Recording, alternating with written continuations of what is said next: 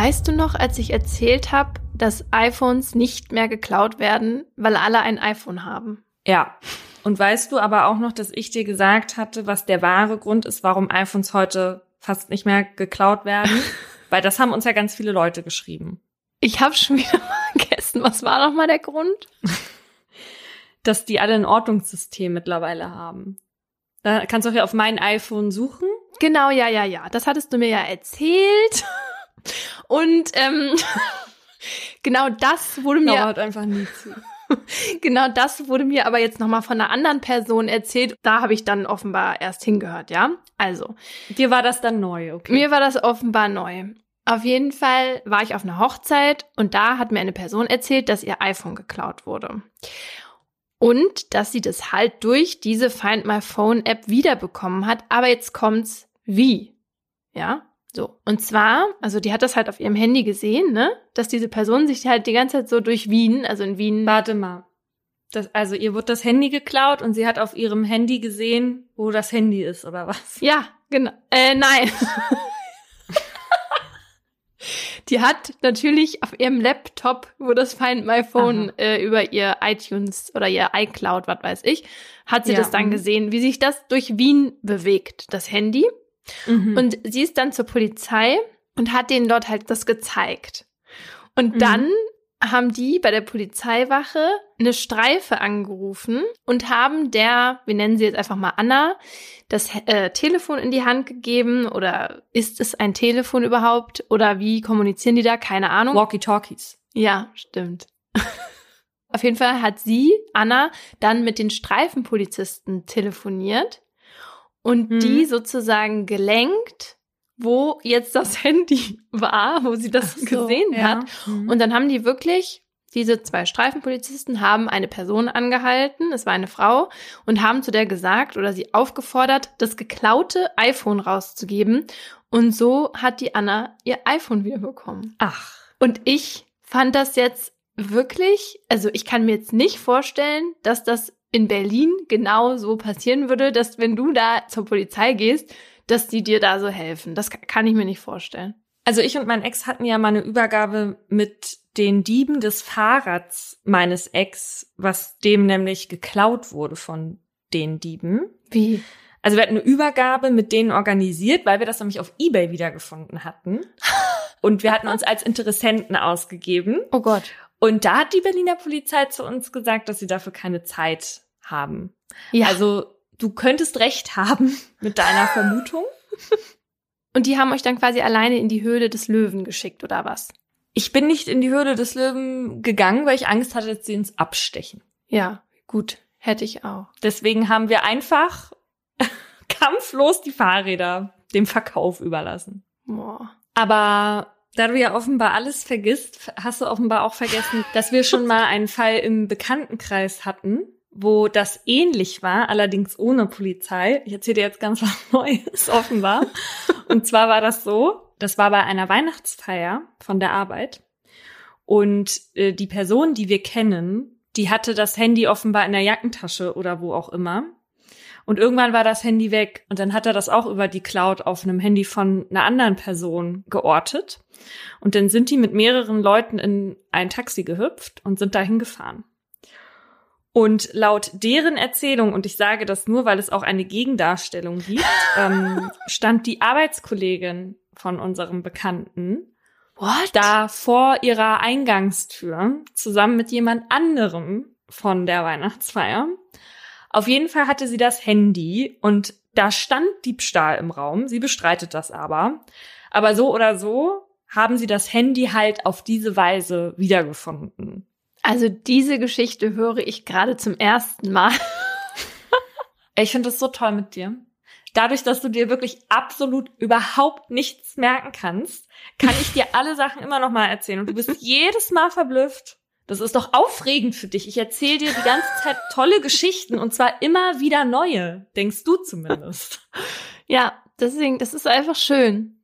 Schön, so ein Siebhirn zu haben wie ich. Und damit herzlich willkommen zu Mordlust, einem Podcast der Partner in Crime. Wir reden hier über wahre Verbrechen und ihre Hintergründe. Mein Name ist Paulina Krasa. und ich bin Laura Wohlers.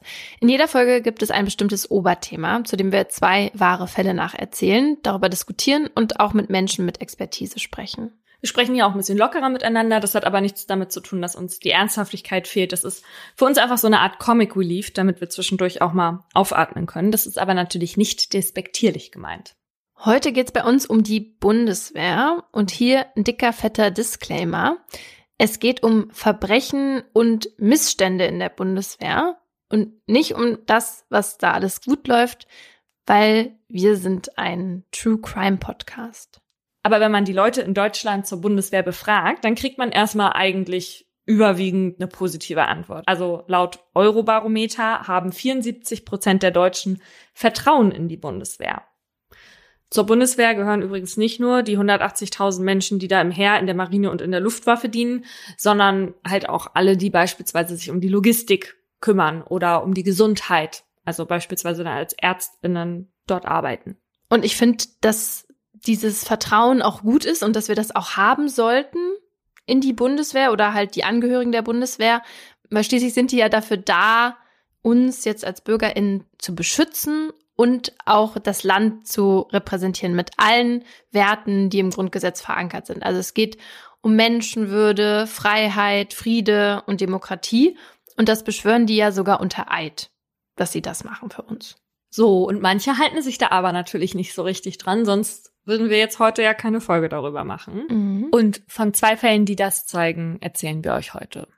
Alle Namen habe ich geändert. Bettina, ihr Mann Jochen und ihr Sohn Felix freuen sich auf die kommenden Feiertage. Die letzte Woche war ungemütlich. Küstenstürme fegten über Wilhelmshaven, die Temperaturen fielen nicht nur nachts unter den Gefrierpunkt und die sonst so hübsche Reethaussiedlung wurde vom Nebel verschluckt. Heute allerdings ist es schon fast frühlingshaft. Die Sonne scheint durch die Fenster des Einfamilienhauses, in dem die kleine Familie wohnt. Am Strand fegt der heulende Wind die Dünen umher. In der eng bebauten Siedlung bekommt man davon aber nichts mit. Das Meer kann man von hier aus auch nicht sehen. Doch nicht nur die Temperaturen steigen langsam, auch Bettinas Laune. Ein Punkt trägt ganz besonders dazu bei. Bald wird der Frühstückstisch von Familie Neubauer wieder in voller Mannschaftsstärke besetzt sein. Ein Platz ist momentan nämlich noch leer, der darauf wartet, von Bettinas Tochter Franziska endlich wieder besetzt zu werden. Es ist mitten in der Nacht, als es an der Tür klingelt. Bettina wird aus dem Schlaf gerissen und schaut auf die Uhr. Es ist zwei Uhr morgens. Wer klingelt unter der Woche um diese Uhrzeit an der Tür und warum? Die Frage wird sie nur beantworten können, wenn sie selbst nachsieht. Also schält sich Bettina aus dem Bett und wirft einen Pullover über. Dann geht sie zur Tür und öffnet. Zwei ernstblickende Soldaten schauen sie an. Sie sieht die vielen bunten Orden, die ihre Uniform schmücken. Schirmmützen in den Händen der Männer, auf denen ein goldener Anker mit Eichenlaubumrandung prangt. In der germanischen Mythologie ist das ein Zeichen für Unsterblichkeit. Einige Wochen zuvor. Franziska ist im ca. dreihundert Kilometer entfernten Eckernförde angekommen. Auch sie hat das Wasser direkt vor der Haustür, allerdings die Ost- und nicht die Nordsee. Wobei Haustür in diesem Zusammenhang nicht ganz stimmt. Wenn Franziska gen Horizont blickt, steht sie nicht in einem Haus, sondern an Deck der M zehn zweiundfünfzig, dem Minentaucherboot Mühlhausen, das nahe dem Marinestützpunkt in Eckernförde im Hafen liegt. FreundInnen beschreiben Franziska als aufgeweckt, lebensfroh und offen. Sie ist sehr beliebt im Freundeskreis. Nicht zuletzt schätzt man ihren Ehrgeiz und ihr Durchsetzungsvermögen. Niemand ist also überrascht darüber, dass Franziska, die schon als Kind zur Bundeswehr wollte, sich dort nun ihren Traum erfüllt. Als Franziska sich ein Jahr zuvor bei der Marine bewirbt, tut sie das mit einem ausgezeichneten Realschulabschluss. Ihren Ehrgeiz sieht man nicht nur auf dem Zeugnis, auch ihr späterer Kommandeur, die höchste Instanz einer Marineeinheit, prophezeit ihr eine glänzende Karriere bei der Bundeswehr.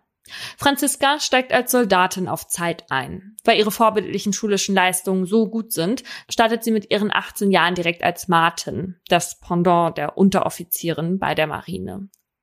Die Mühlhausen, das Minentaucherboot, ist nicht irgendein Boot. Es ist das Ausbildungs- und Einsatzboot der S E K M, den spezialisierten Einsatzkräften der Marine.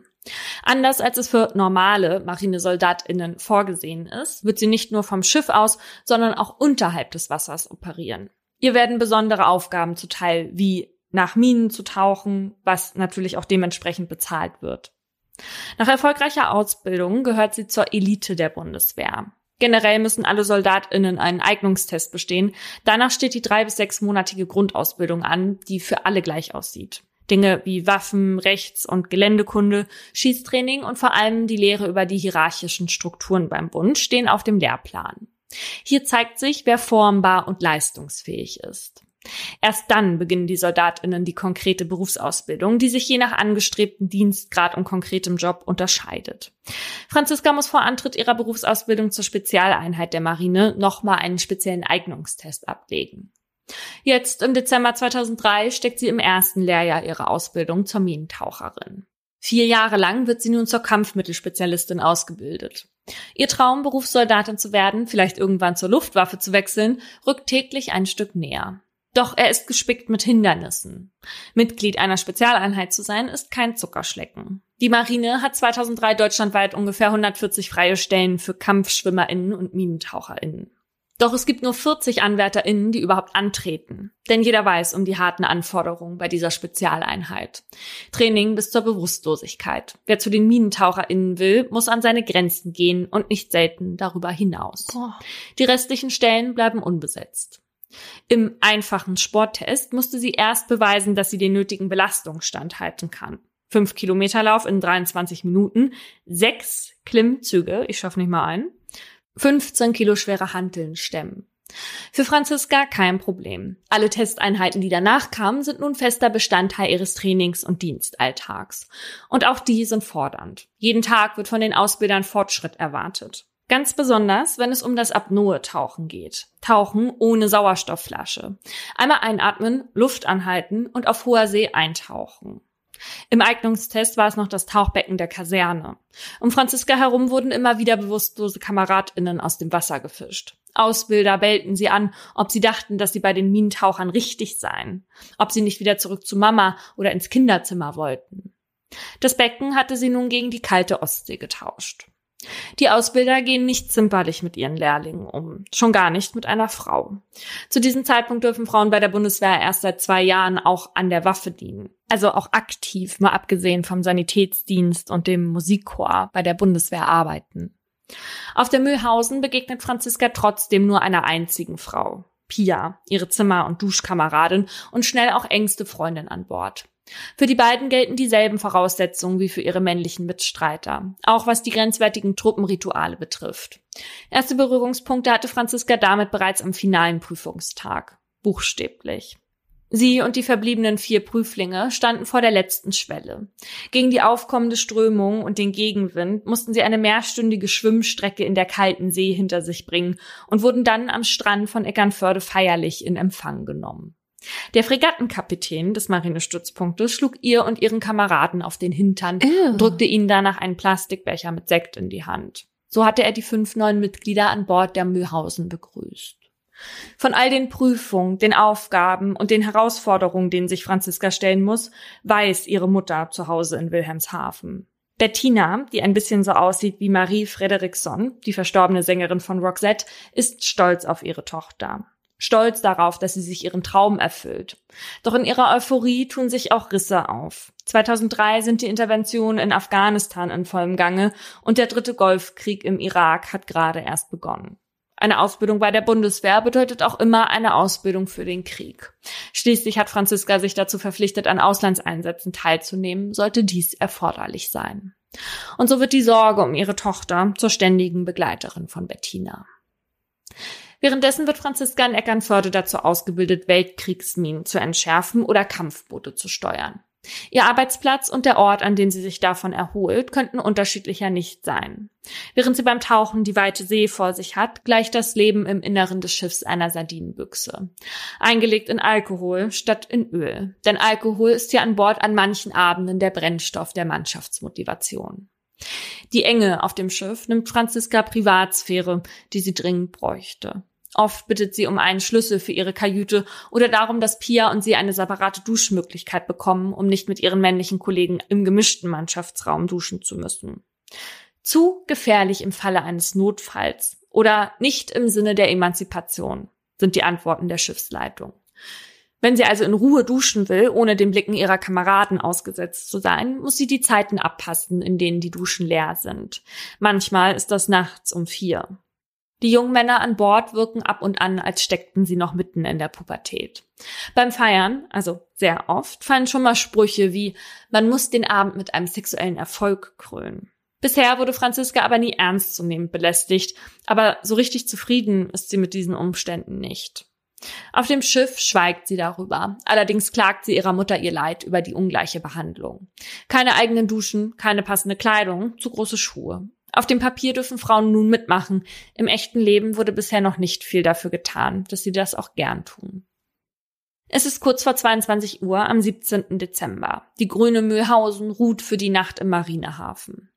Franziska hat offiziell Dienstschluss und sitzt in der winzigen Kajüte auf dem Hauptdeck, die sie sich mit Pia teilt. Doch heute hat sie die acht Quadratmeter für sich alleine. Den Abend mit Pia zu verbringen und darauf anzustoßen, dass sie beide nun Teil der Marine sind, wäre sicher lustig gewesen, allerdings hat sie Wachdienst. Mit Pia ist Franziska die letzten Wochen eng zusammengewachsen. Die beiden einzigen Frauen an Deck teilen sich mit der Zeit nicht nur die Kajüte, sondern auch einige Geheimnisse. Erst kürzlich hatte Franziska Pia von einem One-Night-Stand erzählt, den sie mit einem Soldaten aus der Kaserne hatte. Beziehungen unter Besatzungsmitgliedern sind zwar erlaubt, aber nicht gern gesehen, weshalb sie Pia um Stillschweigen bat. Es ist zwar schade, dass ihre engste Vertraute heute Abend keine Zeit für sie hat. Praktischerweise kann Pia Franziska aber dann nach ihrem Feierabend wecken, damit sie gemeinsam um sechs Uhr morgens noch ungestört duschen können. Bis dahin wird Franziska sicherlich vom bunten Discoabend wieder zu Hause sein, denn sie hatte beschlossen, sich der restlichen Crew zum Feiern anzuschließen. Gemeinsam mit ihnen pilgert sie ins K sieben, dem einzigen Lokal in der Umgebung, in dem es Cocktails, Musik und eine Tanzfläche gibt. Mit dem Schritt an die Bar meldet die Truppe Interesse an Drinks an. An diesem Abend trägt niemand von ihnen Seestiefel, Schiffchen oder Schulterkappe. Die Besatzung der M zehn zweiundfünfzig bildet optisch die exakte Schnittmenge zwischen eingefleischten Eminem-Fans und Après-Ski-SympathisantInnen. Ihre Garderobe, ein Sammelsurium an Nietengürteln, Schweißbändern und Fishbone-Schuhen und Baggy-Jeans. Das K sieben ist eine dieser Provinzdiscos, in der von Abi-Feier bis ein Euro Flatrate Party und Live-Musik mit Janet Biedermann alles stattfindet, was die Kasse klingeln lässt. Geil. Hier verschwimmt die maritime Teilstreitkraft mit den hiesigen Feierwütigen zu einer homogenen Masse, die sich einen Energy-Drink nach dem anderen kippt. Franziska hat für diesen Abend ihre Disziplin mit ihrer Schirmmütze auf dem Schiff gelassen und sie gegen einen schicken Hut und Make-up getauscht. Bei der Verteilung der Gene war Bettina ganz weit vorne und dementsprechend sieht Franziska mit ausgefertigtem Make-up ebenfalls aus wie die Roxette-Sängerin. Mehrere Drinks und Tanzeinlagen später entscheidet Franziska gegen drei Uhr zum Boot zurückzukehren. Zusammen mit ihrem Kameraden Dennis und dem Soldaten Sven, der auf dem Marinegelände stationiert ist, teilt sie sich ein Taxi. Acht Minuten dauert die Fahrt. Franziska ist müde, sie will schlafen. Dennis und Sven versuchen sie noch zu einem Absacker im Gemeinschaftsraum zu überreden. Franziska will aber nur ins Bett. Daher geht sie an Bord geradewegs in ihre Kajüte. Dort trifft sie noch auf Pia, die gerade Pause hat, bevor sie den zweiten Part ihrer Wachschicht antritt. Die beiden quatschen über die Partynacht. Nett war es, sagt Franziska. Wie immer. Sie verabschieden sich. Der achtzehnte Dezember, sechs Uhr morgens. Pia hat nach einer langen Wachschicht endlich Feierabend. Gleich kann sie in ihre Koje fallen und ihren wohlverdienten Schlaf nachholen. Sie erreicht ihre Kajüte und findet Franziska schlafend in der winzigen Koje vor, die mit ihren siebzig Zentimeter Breite gerade so genug Platz für eine Person bietet. Sie liegt mittig auf dem Rücken, einen Arm über, einen Arm unter der Bettdecke. Wie verabredet macht sich Pia daran, ihre Freundin zum Duschen zu wecken, doch ihre Versuche reißen Franziska offenbar nicht aus dem Schlaf. Bis Pia auffällt, dass Franziska überhaupt nicht mehr atmet. Sie ist tot. Erwürgt. Das wird später die Forensik feststellen. Die Würgemale an ihrem Hals und die Abwehrspuren an den Händen sind eindeutig. Es gibt keinen Zweifel daran, dass ein Fremdverschulden vorliegt. Noch bevor die Sonne aufgeht, steht die Kieler Mordkommission auf dem Deck der Mühlhausen. Unter der Leitung des Kriminalbeamten Bernd Brandt wird zunächst die dreiunddreißigköpfige Besatzung vernommen. Denn klar ist, dass sich der oder die TäterInnen noch an Bord befinden muss. Dass sich jemand von außen Zutritt zum Boot verschafft haben könnte, wird ausgeschlossen. Das Boot ist hoch gesichert. Dauerhaft postierte Wachkräfte bewachen das Deck und das umliegende Gelände. Der Eckernförder Marinehafen kann nur über ein einziges Tor betreten werden, das ebenfalls rund um die Uhr bewacht wird. Pia, Sven und Dennis sind auch unter den Befragten. Während Pia vom Auffinden der Leiche berichtet, erzählen Sven und Dennis von ihrem Abend mit Franziska im K sieben. Zunächst kann sich niemand erklären, wer Franziska getötet hat. Die Mannschaft ist schockiert, besonders Pia. Aber niemand lenkt den Verdacht durch auffälliges Verhalten auf sich. Doch dann gibt Soldat Ralf einen entscheidenden Hinweis. Der stand nämlich in der Nacht zuvor auf dem Hauptdeck und schob Wache. Demselben Hauptdeck, auf dem sich auch die Besatzungskajüten befanden. Gegen halb vier gesellte sich Dennis auf eine Zigarette zu ihm. Ralf sagt aus, dass Pia ihre und Franziskas Kajüte verließ und Dennis diese kurz darauf betrat. Und das haben noch mehrere Besatzungsmitglieder beobachtet. Dennis streitet allerdings bei jeder Befragung ab, etwas mit der Tat zu tun zu haben. Die vorläufigen Ergebnisse vergleichender D N A-Analysen von Franziskas Körper sagen etwas anderes. Elf Tage nach der Tat am neunundzwanzigsten zwölften wird Dennis vorläufig festgenommen. Es besteht dringender Tatverdacht. Die acht Monate bis zum Prozessbeginn im August des folgenden Jahres wird er nicht mehr an Bord der Mühlhausen, sondern in der Jugendanstalt Neumünster in U-Haft verbringen.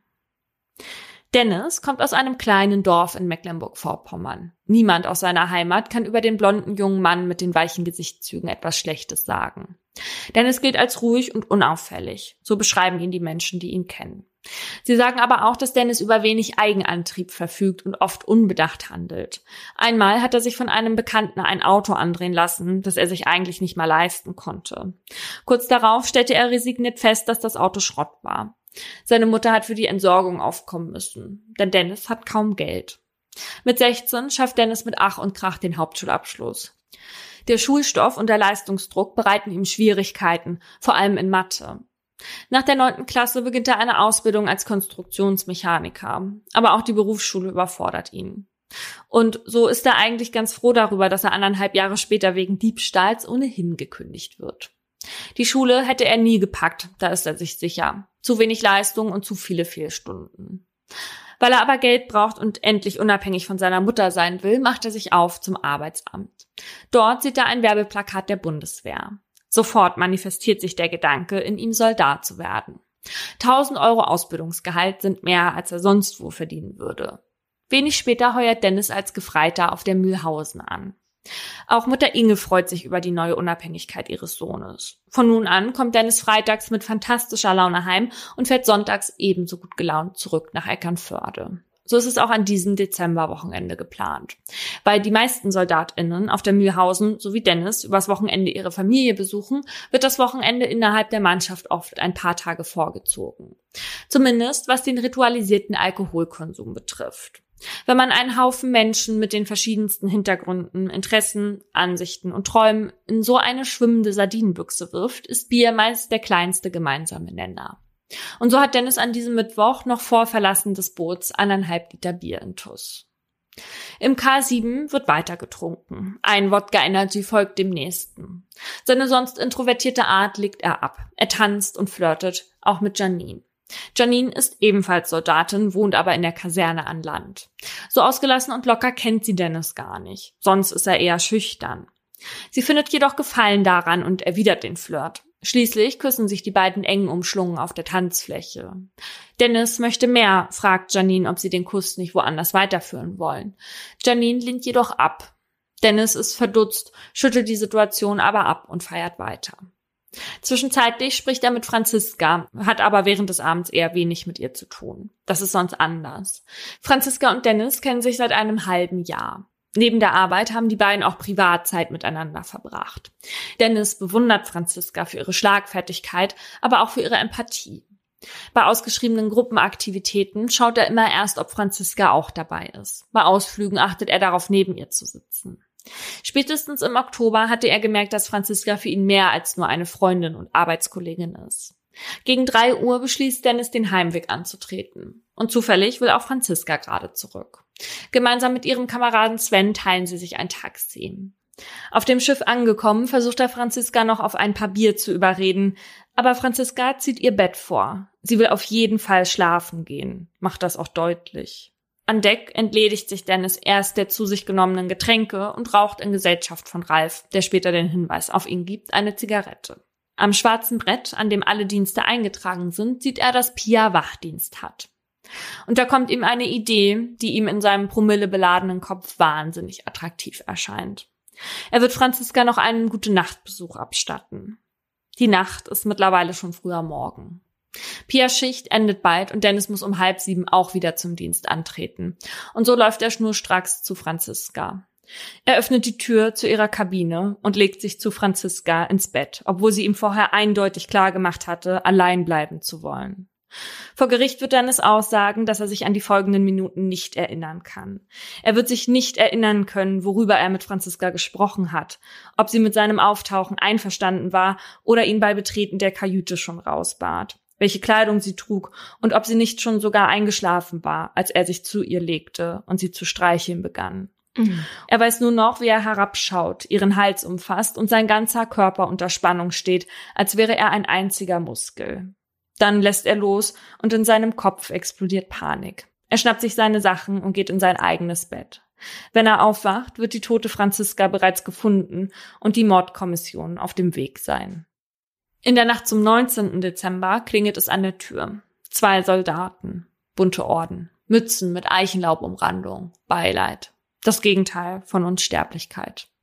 Bettina erfährt erst zwanzig Stunden nach der Tat vom Tod ihrer Tochter.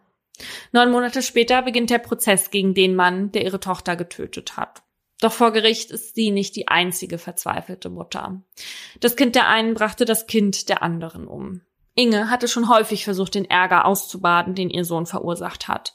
Trotzdem hatte sie ihn immer für einen guten Jungen gehalten. Das hat sich bis heute nicht geändert. Sie ist sich sicher, dass es sich um eine Verwechslung handeln muss. Einer dieser vielen Justizirrtümer, von denen man im Fernsehen spricht. Dennis war das nicht, das geht gar nicht. Er hatte ja gar keinen Grund gehabt. Zu einem ähnlichen Fazit kommt auch Dennis selbst, als er sein Schweigen bricht und am zweiten Prozesstag gesteht. Er kann sich an die Tat nicht erinnern und auch keinen Grund nennen, der ihn dazu bewogen hat. Bis zu dem Zeitpunkt, den er vor Gericht als Schluss des Würgens bezeichnet, wisse er nichts mehr, sagt er. Er wisse nur noch, dass er und Franziska sich für später in ihrer Kajüte verabredet haben, was ihm das Gericht allerdings nicht glaubt. Der anwesende Gerichtspsychologe kann nur mögliche Beweggründe für die Tötung in den Raum stellen. Dennis könnte Angst vor Strafe gehabt haben, nachdem er ihr Zimmer betrat, obwohl sie vorher mehrmals geäußert hatte, allein schlafen gehen zu wollen. Vor einem Disziplinarverfahren zum Beispiel. Vor einer Zukunft, in der er mit leeren Händen dastehen würde. Die Alternativen zu diesem Zeitpunkt waren, so der Sachverständige, die Zugehörigkeit zur Bundeswehr zu verlieren oder Franziska zu töten. Und tatsächlich steht das Mordmerkmal der Verdeckungsabsicht kurz im Raum, wird dann aber wieder fallen gelassen. Dass er bei der Bundeswehr rausgeflogen wäre, wäre vermutlich auch gar nicht passiert. Der Kommandant der Mühlhausen versichert vor Gericht zwar, dass er sich um den Sachverhalt gekümmert hätte und dass Dennis nicht unter einer Geldbuße davon gekommen wäre, räumt aber auch ein, dass Frauen an Bord nicht besonders geschützt werden. Weiter führt der Sachverständige aus, dass die Zurückweisung von Franziska, die offenbar Dennis' Idealbild entsprach, bei ihm eine narzisstische Kränkung hervorgerufen haben könnte. Selbst wenn sie das weder schroff noch kränkend formuliert habe. Dass Dennis Franziska vergewaltigen wollte, kann im Prozess nicht nachgewiesen werden. Dennis wirkte Franziska mindestens fünf Minuten lang. Es könnten aber auch zehn gewesen sein. Beim Tod durch Erwürgen ist es üblich, dass sich bei der Obduktion Einblutungen in Augen, Haut und den äußeren Halsweichteilen finden. Bei Franziska fand man sie auch in den inneren Halsweichteilen, insbesondere in den Stimmbändern. Diese massive Gewalteinwirkung sei bemerkenswert, so der Sachverständige. Außerdem habe Dennis Franziska durchgehend mit größtem Kraftaufwand gewürgt, ohne Pause, ohne Nachlassen. In der winzigen Koje mit Dennis' Knien in ihrem Brustkorb hatte Franziska keine Chance. Die Jugendkammer verurteilt Dennis im Oktober zweitausendvier wegen Totschlags im Affekt zu sechs Jahren Jugendhaft. Die Brutalität der Tat bewertet die Kammer mit einer festgestellten Bewusstseinsstörung. Seine geistige Reife entspricht laut Sachverständigen der eines Jugendlichen. Durch den Alkoholkonsum sei der siebzehnjährige Dennis aber vermindert steuerungsfähig gewesen. Zudem hat er die Tat gestanden und sich auch in einem persönlichen Gespräch bei Bettina entschuldigt. Die Kammer ist überzeugt, dass er die Tat bereut. Für Gericht, Staatsanwaltschaft, Bundeswehr und Verteidigungsministerium ist der Fall damit abgeschlossen. Für Franziskas Mutter nicht. Auf mehreren Ebenen. Stirbt ein Mitglied bei der Bundeswehr im Dienst, so steht den Hinterbliebenen eine finanzielle Entschädigung zu, die sogenannte Hinterbliebenenrente.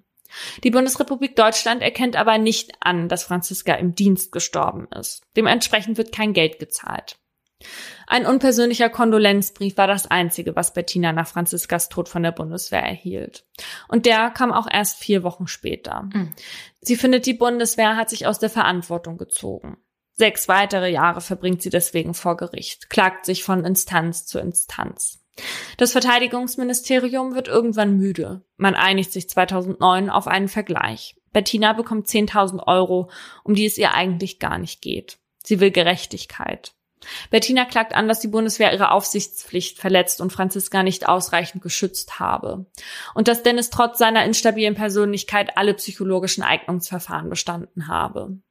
Was wäre passiert, wenn Pia keinen Wachdienst gehabt hätte? Wäre es dann trotzdem irgendwann aus Dennis herausgebrochen? Die Bundeswehr hat jemanden in ihre Mitte gelassen, der später Täter wurde und sich seither nicht dazu geäußert und keine Stellung dazu bezogen, wie man sowas in Zukunft verhindern will. Bürokratisch gesehen ist es jetzt vorbei. Jetzt tritt Bettina ihr lebenslang an. Ein Leben ohne Franziska. Sie wird noch viele Jahre trauern. Bis jetzt sind es neunzehn. Am vierten Februar dieses Jahres schrieb sie in einem virtuellen Kondolenzforum: Ich liebe dich, mein Schatz, und du wirst immer einen Platz im Herzen deiner Mama haben. Es regt mich nur auf. Wieso denkt der Typ, dass er einfach in diese Kajüte spazieren kann, nachts, wenn Franziska einfach nur ihre Ruhe haben will? Nein, einfach nein. Und egal, was sie dann gesagt hat oder ob sie überhaupt irgendwas gesagt hat, seine Reaktion war, diese Frau mehr als fünf Minuten zu würgen. Also wie, also ich kann, ich kann es überhaupt nicht nachvollziehen. Also ich verstehe das eigentlich einfach überhaupt nicht. Und dann sechs Jahre Haft. Ja, die meistens ja am Ende nicht sechs sind, ne? Finde ich irgendwie auch sehr wenig. Mhm. Ja. Ja, und ehrlicherweise, ich verstehe auch nicht, warum man jungen Menschen keine Privatsphäre zugesteht und denen nicht einfach einen Schlüssel gibt. Also, mm, das stimmt. Ja, und auch, wie krass ist es, dass die da zusammen mit den Männern duschen mussten. Ja, voll. Also, vor allem, man weiß doch, was in diesen, in diesen jungen Köpfen dann vor sich geht und dass die noch sehr hormonell unterwegs sind. Ja. ja.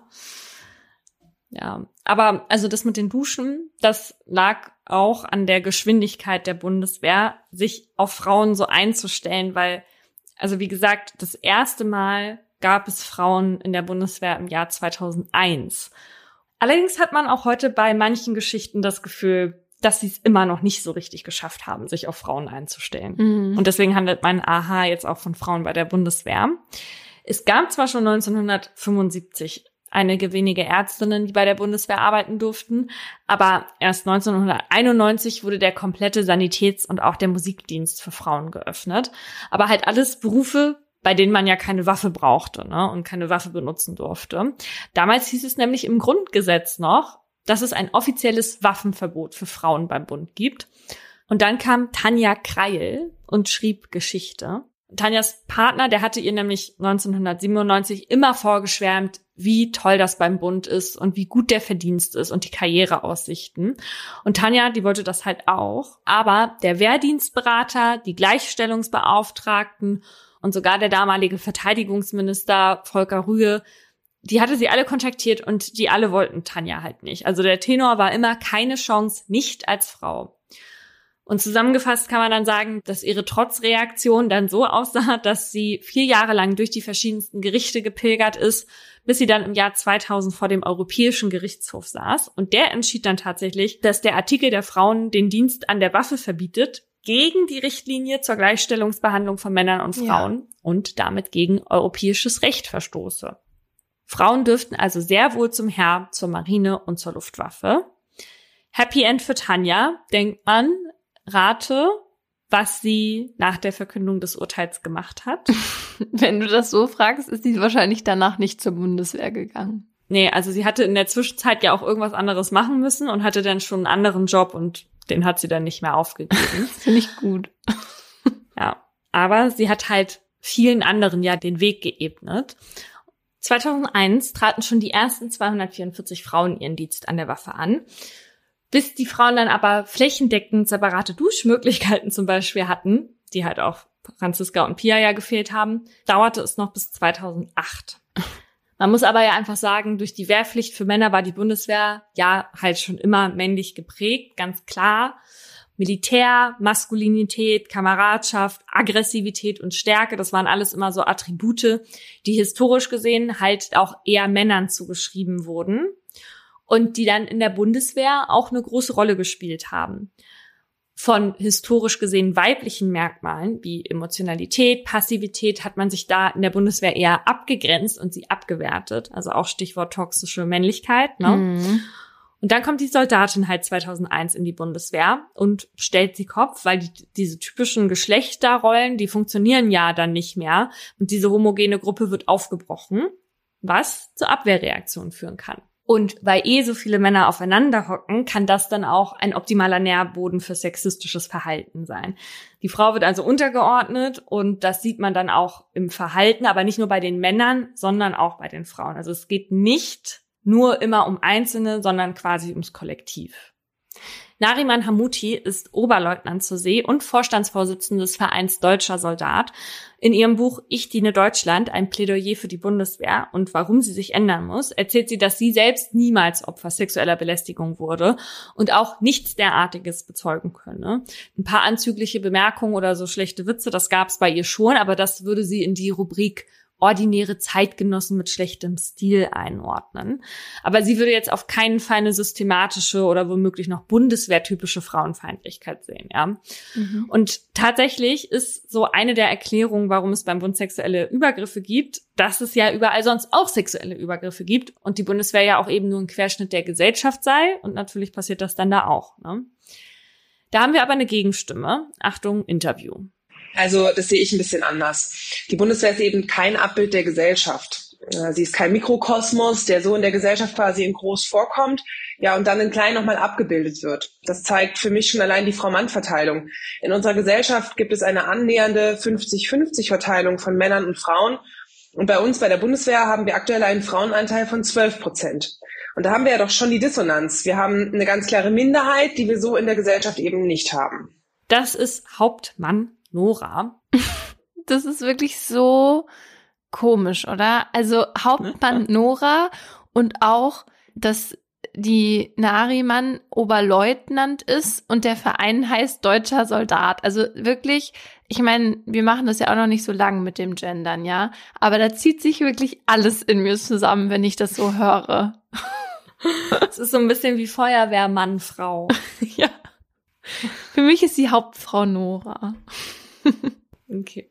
Also Hauptmann Frau Nora hat äh, fürchterliches, aber auch Positives zu berichten. Und bevor wir darauf kommen, ein kleiner Auszug über sexistische Taten, die gemeldet wurden beim Bund. Es gibt nämlich den sogenannten Jahresbericht der oder des Wehrbeauftragten und in dem werden solche Fälle dann dargelegt. Allerdings stehen da, wie gesagt, nur die gemeldeten Fälle. Und ich glaube persönlich, da muss man auch so ein bisschen vorsichtig sein, weil die Bundeswehr ja auch so ein Interesse daran hat, nicht schlecht dazustehen. Und vielleicht landen nicht alle Vorfälle da drin. Aber das ist nur eine Unterstellung und wahrscheinlich gar nicht wahr. Aber Franziskas Fall beispielsweise, der fehlt da komplett, weil ja eben auch lange nicht anerkannt wurde, dass sie im Dienst gestorben ist. Also, ich lese vor, zweitausendeins... Ein Oberfeldwebel fasste den Nacken einer ihm unterstellten Kameradin gegen deren Willen und zog ihren Kopf anschließend grinsend in Richtung seines Genitalbereichs. Es wurde ein disziplinarisches oh. Strafverfahren eingeleitet. Daraus resultierten dann achtundvierzig Monate Beförderungsverbot für den Vorgesetzten. Toll. zweitausendzwei. Eine Soldatin wurde während eines Abendessens mit Angehörigen der italienischen Streitkräfte von ihrem Kommandeur genötigt, einen der italienischen Soldaten zu küssen, da er Geburtstag hatte. Der Kommandeur erklärte dazu, sie sei das deutsche Geburtstagsgeschenk. Mhm. Wow. Wegen dieses Vorfalls wurde er vom Auslandsdienst abgelöst. zweitausendelf hat ein Gefreiter eine Kamera in der Stube einer Soldatin versteckt. Er wurde mit einem Beförderungsverbot bestraft, was ich auch schon witzig finde, wenn nicht einfach rausgekickt wird aus dem Laden. Hallo. Ja. Und nachdem eine Soldatin zweitausendvierzehn von einem Kameraden sexuell belästigt wurde, indem er gegen ihren Willen auf ihr Zimmer kam und hartnäckig versuchte, sie zu küssen, meldete sie das dem Kompaniechef. Der wollte gar nicht erst ermitteln. Er fand nämlich, dass nichts Schwerwiegendes vorgefallen sei. Mhm. weil sie ja auch schließlich geschafft hatte, ihn aus ihrem Zimmer zu werfen. Am neunten Februar zweitausendsechzehn wird die Soldatin Nora während eines Lehrgangs von einem Kameraden in ihrem Zimmer vergewaltigt. Am nächsten Morgen behauptet er, alles sei einvernehmlich gewesen. Noch am selben Tag erstattet Nora Anzeige bei der Polizei. Nora ist sich sicher, dass sie unter dem Einfluss von K O-Tropfen stand. Jetzt hatte man aber versäumt, bei der Meldung der Tat Blut abzunehmen und deswegen kann das damals nicht zweifelsfrei festgestellt werden. Ihrem Oberleutnant meldet sie den Vorfall ebenfalls. Ja, der hat mich gefragt, ob mir denn klar sei, was ich meinem Kameraden jetzt damit antue. Und von der Polizei wurde ich gefragt, ob ich oft mit Männern flirte oder mich freizügig kleiden würde. Tja, als wären das irgendwie ausschlaggebende Dinge, die eine Vergewaltigung rechtfertigen. In dem Moment hat man mich ganz ernsthaft zur Täterin gemacht. Später schickt ihr Oberleutnant einen Brief an die Polizei. Ihm sei zugetragen worden, Nora würde ohnehin freizügige Bilder auf Instagram posten. Okay. Immer wieder stößt Nora also auf Unverständnis. Bei der Polizei, der Truppenärztin, aber auch bei den KollegInnen der Bundeswehr. Die Truppenärztin meinte damals zu mir, ich solle doch einfach froh sein, ich könne mich schließlich an nichts mehr erinnern. Und zu meinem Partner meinte sie, er könne auch froh sein, ich hätte ihn immerhin nicht betrogen. Und ich habe ihr Verhalten dann damals gemeldet. Ein Jahr später fällt das Urteil. Die K O-Tropfen konnten zwar nicht nachgewiesen werden, aber es gab halt trotzdem genügend Beweise, dass Nora handlungsunfähig an diesem Abend war, wie zum Beispiel eine Kameraaufnahme, in der eindeutig zu sehen ist, dass Nora nicht mal mehr stehen konnte. Und ein Taxifahrer hatte ebenfalls ausgesagt, dass sie nicht bei klarem Bewusstsein war. Und Nora wurde schwanger und ein Test ergab, dass das Kind eindeutig von ihrem Kameraden stammte. Er wird wegen Vergewaltigung zu zwei Jahren auf Bewährung verurteilt und die Bundeswehr entlässt ihn dann mit sofortiger Wirkung. Nora hat ihren Dienst aber nie quittiert, wie sie uns erzählt hat. Ja, ich liebe diesen Beruf und ich liebe auch all das, wofür dieser Beruf für mich persönlich steht. Ich trage meine Uniform mit großem Stolz und ich stehe gerne für die Werte ein, die die Bundeswehr im Grundsatz repräsentiert. Demokratie, Freiheit, Frieden und Menschenwürde. Und ich glaube immer noch und immer noch an all das Gute, das in jedem steckt. Boah, okay, krass. Also ich glaube, mich hätten ehrlich gesagt keine zehn Pferde in diesem Verein lassen können, falls man das so sagt. Also mhm. ich wäre einfach weg, weg, weg, weg. Mhm. Ja, und dadurch, dass diesen Typen halt ja auch viele geschützt haben, so drumherum, mm. musste ich Nora natürlich auch mit der Frage auseinandersetzen, wieso man da bleibt, ne? Und das ist ihre Antwort. Ich bin jetzt seit fünfzehn Jahren Soldat und ich kann überhaupt nicht aufzählen, wie viel sich in dieser Zeit entwickelt hat. Es ist super viel passiert. Wir kommen immer weiter, wir werden moderner. Und wenn ich jetzt daran denke, naja, dass all diejenigen, die wirklich modernes Gedankengut mitbringen, die revolutionärer denken und bereit sind, über den Tellerrand hinauszuschauen. Wenn all diejenigen gehen, die Bundeswehr verlassen, dann haben wir keine Chance mehr. Die Bundeswehr braucht genau diese Menschen, die bereit sind, an das Gute in ihr zu glauben, weil es das nämlich gibt und weil es auch wert ist, das weiter zu unterstützen. Wir brauchen Menschen, die vielleicht trotz schlimmer Erfahrungen, so wie bei mir, dabei bleiben und versuchen, was zu bewegen. Das ist mein Hauptantrieb. Und ich bin voller Zuversicht, dass sich da noch ziemlich viel bewegen wird. Professor Daniela Rastetter, zuständig für den Fachbereich Gender und Gleichstellung an der Uni Hamburg, erklärt, dass bei einem Anteil von fünfunddreißig Prozent Frauen bereits eine einflussreiche Minderheit bestehen würde. Und deswegen hofft Nora halt weiterhin, dass die Frauenquote mhm. steigt und sich diese Strukturen dann halt auch weiter ändern. Weil wenn niemand mehr zum Bund will, der Teil der Bewegung sein möchte, dann wird es halt auch keine geben. Ja. Mein Fall zeigt, was passieren kann, wenn der Bundeswehrgrundsatz Vorgesetzte befehlen, Untergeordnete gehorchen, nicht mehr hinterfragt wird. Alle Namen habe ich geändert. Antreten, heißt es an diesem sommerlich schwülen Morgen schon um sieben Uhr fünfzehn, auf die Sekunde genau. Die zweiundvierzig frisch gebackenen OffiziersanwärterInnen stehen in Reih und Glied vor dem Unterkunftsgebäude des Ausbildungszentrums Munster und warten auf die nächste Ansage ihrer Vorgesetzten. Unter ihnen Oliver. Der junge Mann mit der rahmenlosen Brille und der kurzen, dunklen Gelfrisur hat vor kurzem seine Grundausbildung bei der Bundeswehr absolviert und möchte jetzt Offizier werden. In den nächsten sechs Monaten des ersten Lehrgangs soll der einundzwanzigjährige erfahren, was es braucht, um ein fähiger Soldat zu sein. Dazu gehört auch körperliche Fitness. Und so steht heute, am neunzehnten Juli zweitausendsiebzehn, der erste Marsch außerhalb der asphaltierten Wege an. Ein sogenannter Eingewöhnungsmarsch, um die angehenden OffizierInnen schrittweise an die körperlichen Belastungen heranzuführen, die sie im Laufe ihrer Ausbildung erwarten werden. In grüner Uniform und mit schwerem Rucksack steht Oliver neben seinen MitstreiterInnen. Den Rücken gerade, die Brust raus, alle Muskeln angespannt. Dank der vollen Montur, die insgesamt fünfzehn Kilogramm wiegt, ist das allein schon ein ordentliches Morgenworkout. Das Gebrüll des Vorgesetzten durchschneidet die andächtige Stille des Appellplatzes. Die Truppe salutiert. Danach bekommen alle Sturmgewehre in die Hand gedrückt. Die sind bei solchen Übungen zwar nie geladen, geschossen werden darf nämlich nur auf der Schießbahn und unter sehr strenger Aufsicht, die wiegen aber trotzdem knapp vier Kilo. Dann geht es zum Bus und mit dem auf die andere Seite des angrenzenden Waldgebiets. Am Übungsplatz angekommen, kontrollieren die fünf AusbilderInnen die Ausrüstung ihrer Zöglinge. Dabei stellt sich heraus, neunundzwanzig der zweiundvierzig OffiziersanwärterInnen haben nicht alles eingepackt, was auf ihrer Liste stand. Darunter auch Oliver. Die Liste aller Ausrüstungsgegenstände, die sie dabei haben müssen, ist tatsächlich lang und kleinteilig. In der Ärmeltasche der Feldbluse müssen Radiergummi und Anspitzer zu finden sein, in der linken Beintasche Verbandpäckchen und Dreieckstuch und im Rucksack unter anderem ein Klappspaten, Wasser und Schuhputzzeug. Auf Olivers persönlicher Packliste steht noch ein Asthma-Spray. Das hat er dabei. Weil die Dienstvorschrift aber besagt, dass man den Marsch nicht mit unvollständiger Ausrüstung antreten darf, müssen die neunundzwanzig AnwärterInnen, die etwas vergessen haben, als Strafe zurück zur drei Kilometer entfernten Kaserne laufen, um die fehlenden Gegenstände zu holen. Damit aber der eigentlich geplante Marsch trotzdem so schnell es geht durchgeführt werden kann, nimmt die Gruppe im Eilschritt den Direktweg. Dass die Übung, die jetzt auf die neunundzwanzig jungen Menschen zukommt, im Nachhinein an einen Kriegsbericht erinnert und in der Presse als Todesmarsch bezeichnet wird, kann zu dem Zeitpunkt niemand ahnen. Oliver wird neunzehnhundertsechsundneunzig im beschaulichen Ruhrpottstädtchen Mahl geboren. Die Familie, bestehend aus Papa Frank, Mama Antje und Schwester Leonie, ist ein harmonisches Vierergespann und allesamt sind sie Mitglieder der hiesigen Kirchengemeinde. Vor der Kirche gibt es einen kleinen Fußballplatz, auf dem Oliver schon als Kind gerne gekickt hat und wo er, der große Schalke-Fan, auch noch heute Zeit mit seinen Kumpels verbringt.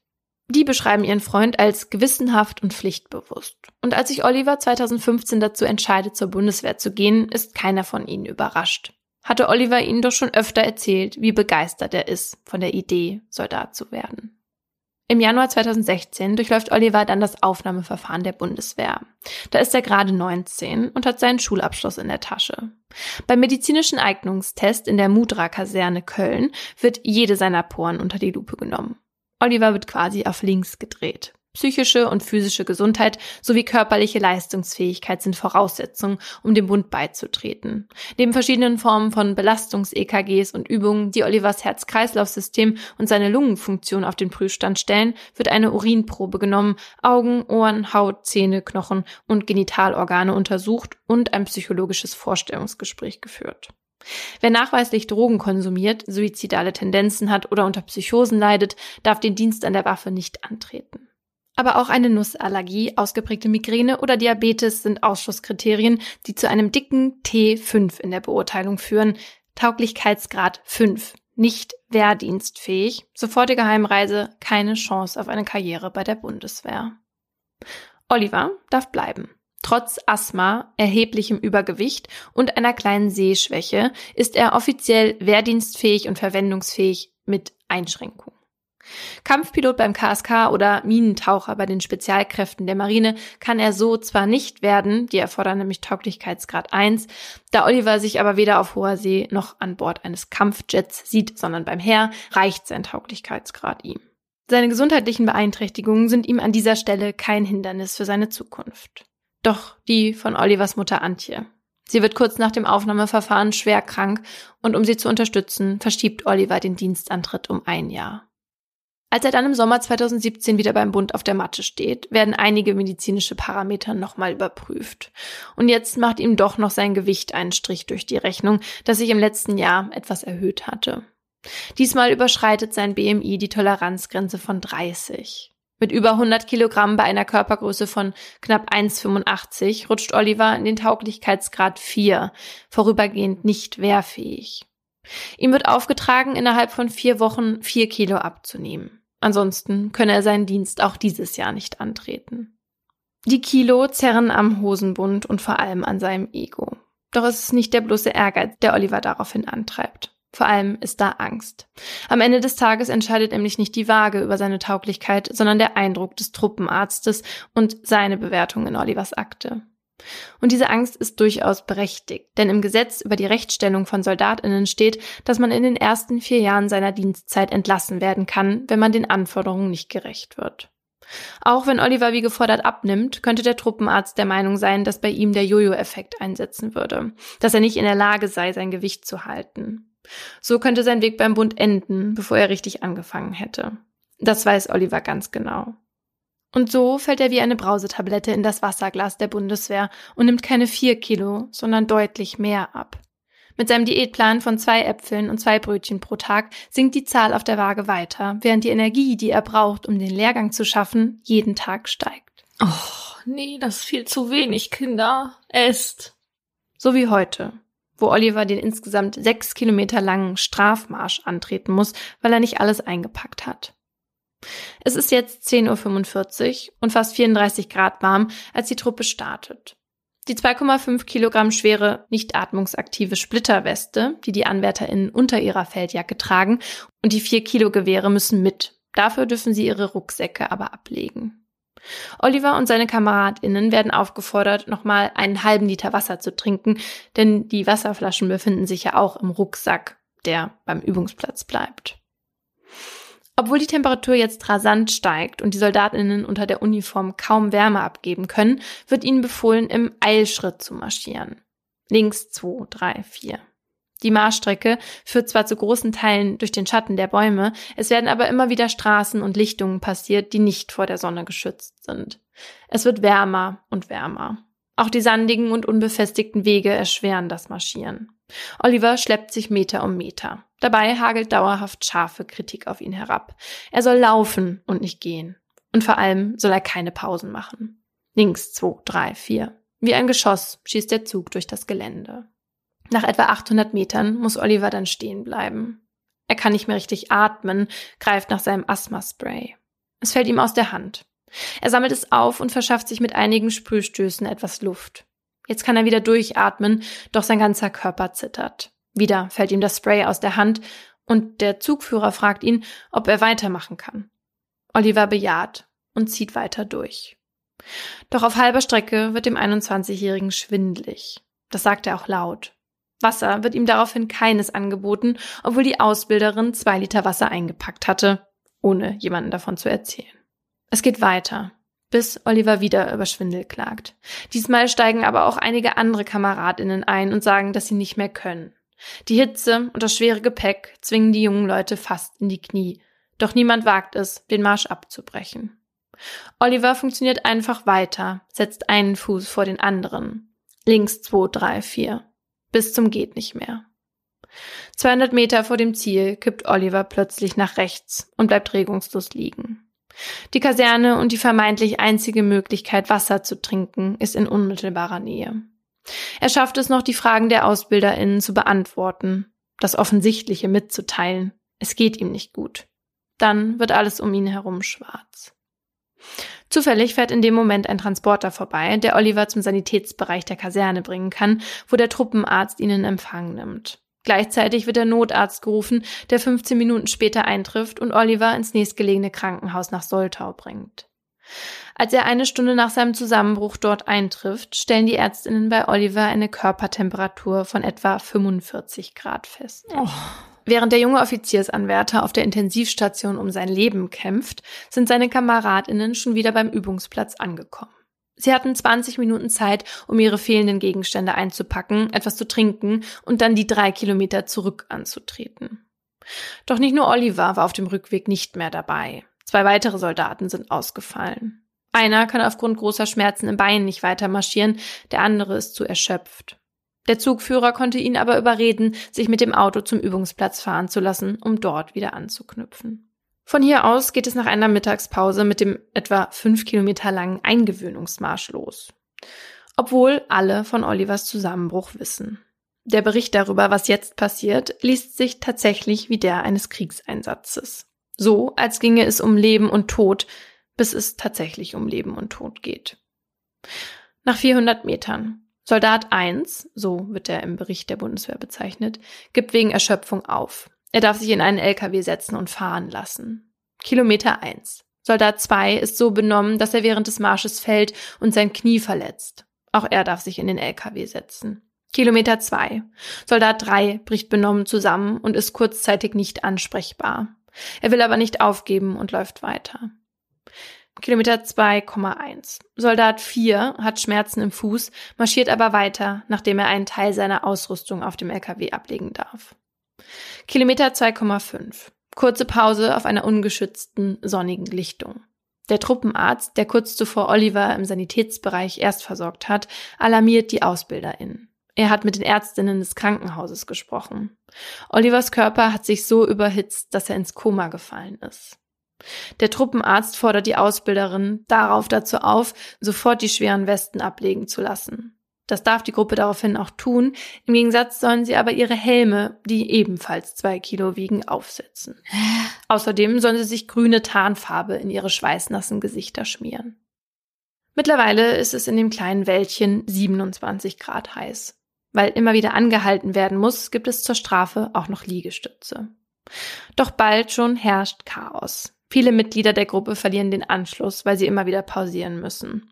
Die AusbilderInnen schaffen es nicht, die Gruppe zusammenzuhalten. Die SoldatInnen irren wie eine Kolonie orientierungsloser Ameisen durch den Wald. Mit jeder falschen Abbiegung verlängert sich ihr Weg. Inzwischen marschiert der Ausbildungszug schon mindestens eine Stunde.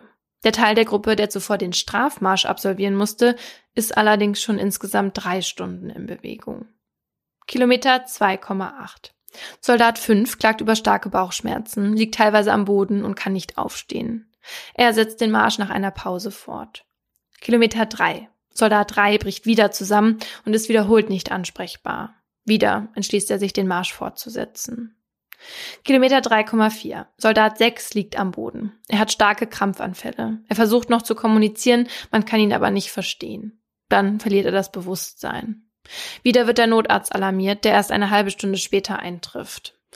Es wird aber noch eine weitere Stunde vergehen, ehe er mit einem Hubschrauber ins Uniklinikum Hamburg-Eppendorf geflogen wird, wo er schließlich ebenfalls ins Koma fällt. Innerhalb von drei Stunden und fünf Kilometern ist einer nach dem anderen in der Hitze zusammengeklappt. Doch als würde sich hinter jedem Baum der Feind verstecken, wird die Übung nicht abgebrochen. So fallen auch noch zwei Soldaten kurz vor der Kaserne auf den Boden. An fast derselben Stelle, an der auch Oliver vier Stunden zuvor zusammenbrach. Zwei weitere Notrufe werden abgesetzt.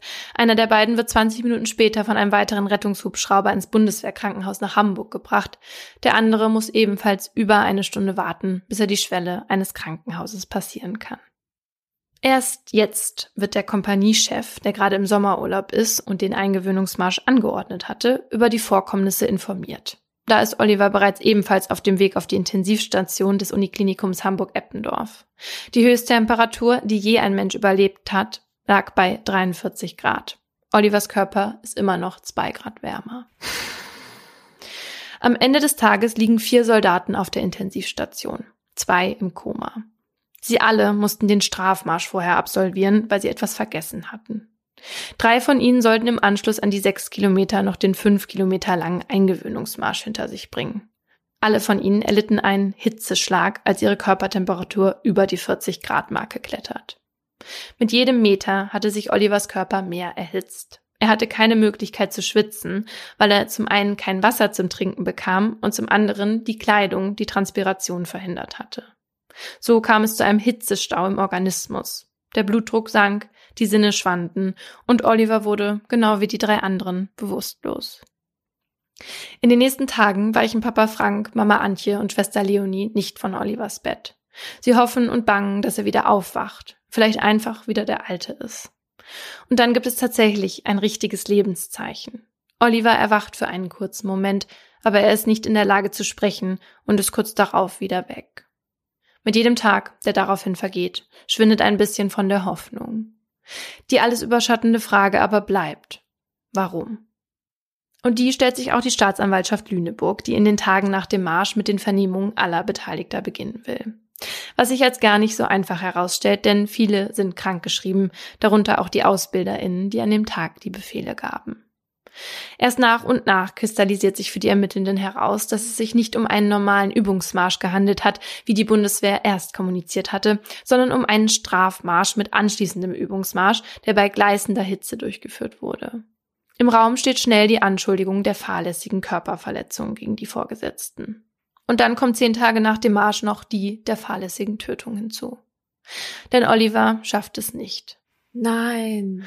Zehn Tage kämpft der einundzwanzigjährige um sein Leben, aber fünfundvierzig Grad Körpertemperatur sind einfach zu viel.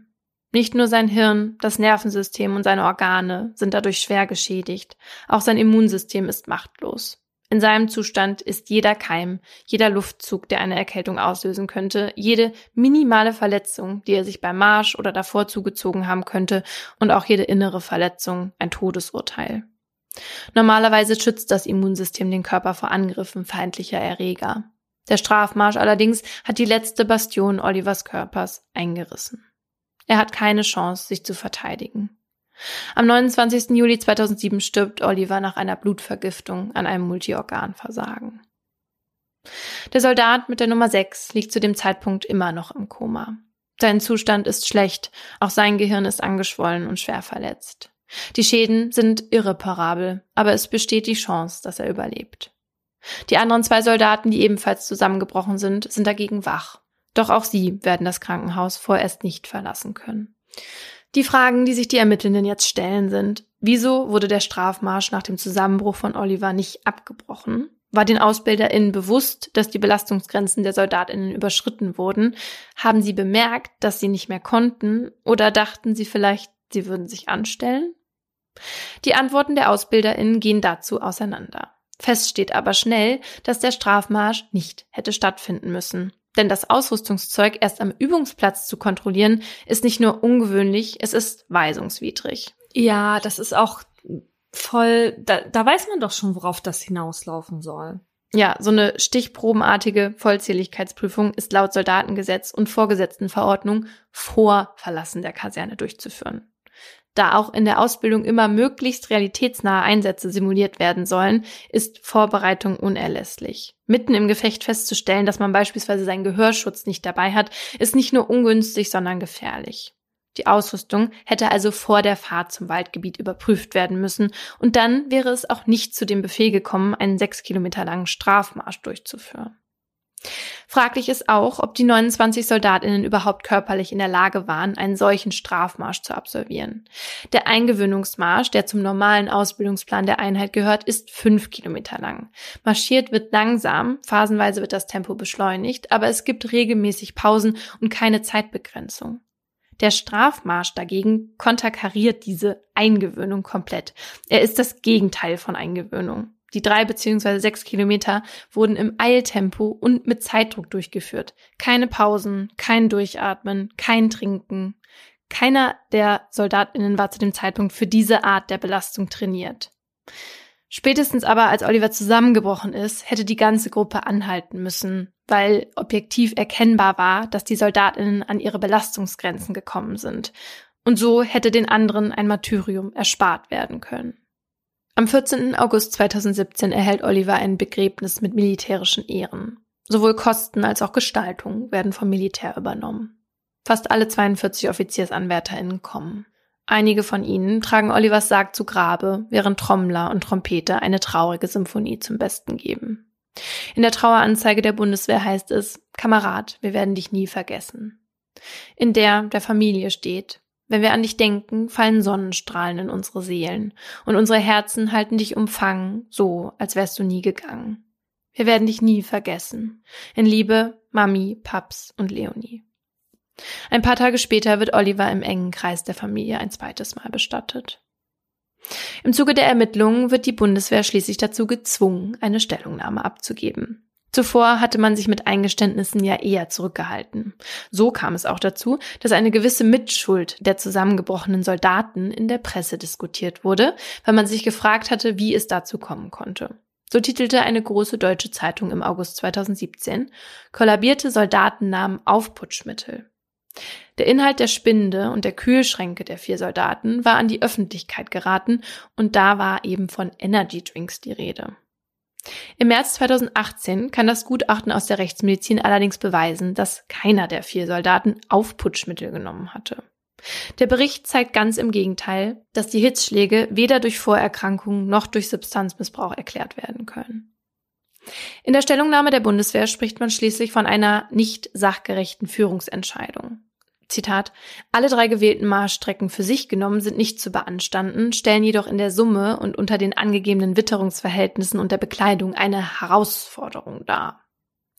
Mit welcher Berechtigung oder welchem Ziel der Befehl zum Strafmarsch gegeben wurde, wird nicht ausgeführt. Es wird aber angegeben, dass der Zugführer der Auffassung gewesen sei, eine Änderung der Ausrüstung wäre einem Befehlsverstoß gleichgekommen. Schließlich hatte der Kompaniechef, bevor er in den Sommerurlaub ging, keine Änderung in Bezug auf die Kleidung verlangt. Im Bericht wird letztendlich aber auch ganz klargestellt, dass der Zugführer und die AusbilderInnen den Ausgang des Marsches nicht hätten erwarten können. Dabei ist das, was im Munster passiert ist, gar kein Einzelfall. Nicht mal ein Jahr vor Olivers Tod ereignet sich ein sehr ähnliches Szenario in einer Kaserne im bayerischen Hammelburg. Vier Soldaten erleiden bei einem Geländemarsch einen Hitzschlag. Der anwesende Ausbilder hat Trinkpausen grundlos verweigert. Drei Soldaten mussten deshalb mit einem Rettungshubschrauber abtransportiert werden. Einer wurde ins künstliche Koma versetzt. Die Folgen: Ein Soldat erleidet ein so schweres Flüssigkeitsdefizit, dass er nur knapp einer Amputation entgeht. Der zweite trägt einen Leber- und Nierenschaden davon, sodass er auch heute noch körperlich eingeschränkt ist und keine längeren Strecken gehen kann. Der dritte erleidet ein Multiorganversagen, hat aber mehr Glück als Oliver und kann gerettet werden. zweitausendacht in Regensburg das gleiche Szenario. Es ist Juli, es ist heiß, die Ausrüstung wiegt diesmal zwanzig Kilo. Drei Rekruten brechen bei einem Marsch zusammen. Einer muss wiederbelebt werden. Das Phänomen Hitzschlag war der Bundeswehr also schon bekannt. Und so sieht es auch die Staatsanwaltschaft Lüneburg im Fall von Munster. Zwei Jahre nach Olivers Tod kommt es zum Prozess. Auf der Anklagebank sitzen der Zugführer, der als oberster Verantwortlicher an diesem Tag dabei war, sowie eine der fünf AusbilderInnen. Die Verhandlung dauert nicht lange. Schnell wird festgestellt, dass sich für den Zugführer keine strafrechtlichen Konsequenzen ergeben, weil ihm nicht nachzuweisen ist, dass er erkennbare Ausfallerscheinungen der SoldatInnen ignoriert hat.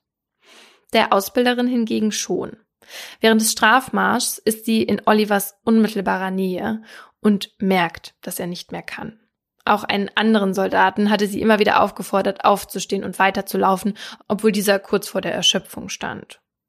Mit diesem Wissen und ihrer Erfahrung als langjährige Soldatin hätte sie Olivers Zusammenbruch verhindern können, urteilt das Amtsgericht Soltau. Sein Tod habe sie aber nicht vorhersehen können. Das steht auch so im rechtsmedizinischen Gutachten. Die Ausbilderin wird wegen fahrlässiger Körperverletzung zu einer Geldstrafe von dreitausendsechshundert Euro verurteilt. Ob auch die Bundeswehr Konsequenzen gegen die Ausbilderin verhängt, ist nicht bekannt. Wie sich so ein Urteil für die Familie von Oliver anfühlen muss, kann man nur erahnen. dreitausendsechshundert Euro dafür, dass man nicht aufgepasst hatte auf ihren Sohn, dass man ihn und die anderen jungen Männer in ihr Verderben hatte marschieren lassen. Bis heute steht Olivers Familie noch in engem Kontakt zu den Familien der anderen drei Soldaten, die aufgrund von zu großer Hitze zusammengebrochen sind. Keiner der drei hat sich von den Folgen gänzlich erholt. Einer sitzt im Rollstuhl, ein weiterer ist schwerbehindert. Die Familien möchten sich allerdings öffentlich weder zu den Vorkommnissen noch zu den Folgen und schon gar nicht zur Beteiligung der Bundeswehr äußern. Vielleicht deshalb, weil sie sich zu einer Sammelklage entschlossen haben. Vielleicht, weil sie hoffen, dass den Verantwortlichen doch noch eine gerechte Strafe zukommen wird. Wenn man heute, fast genau fünf Jahre nach dem Marsch, zu Olivers letzter Ruhestätte kommt, ist es genau das: ruhig. Die schwüle, warme Sommerluft umgibt den marmornen Grabstein, auf dem neben seinem Foto, dem Namen, dem Geburts- und Sterbedatum auch noch das Bundeswehrkreuz zu sehen ist.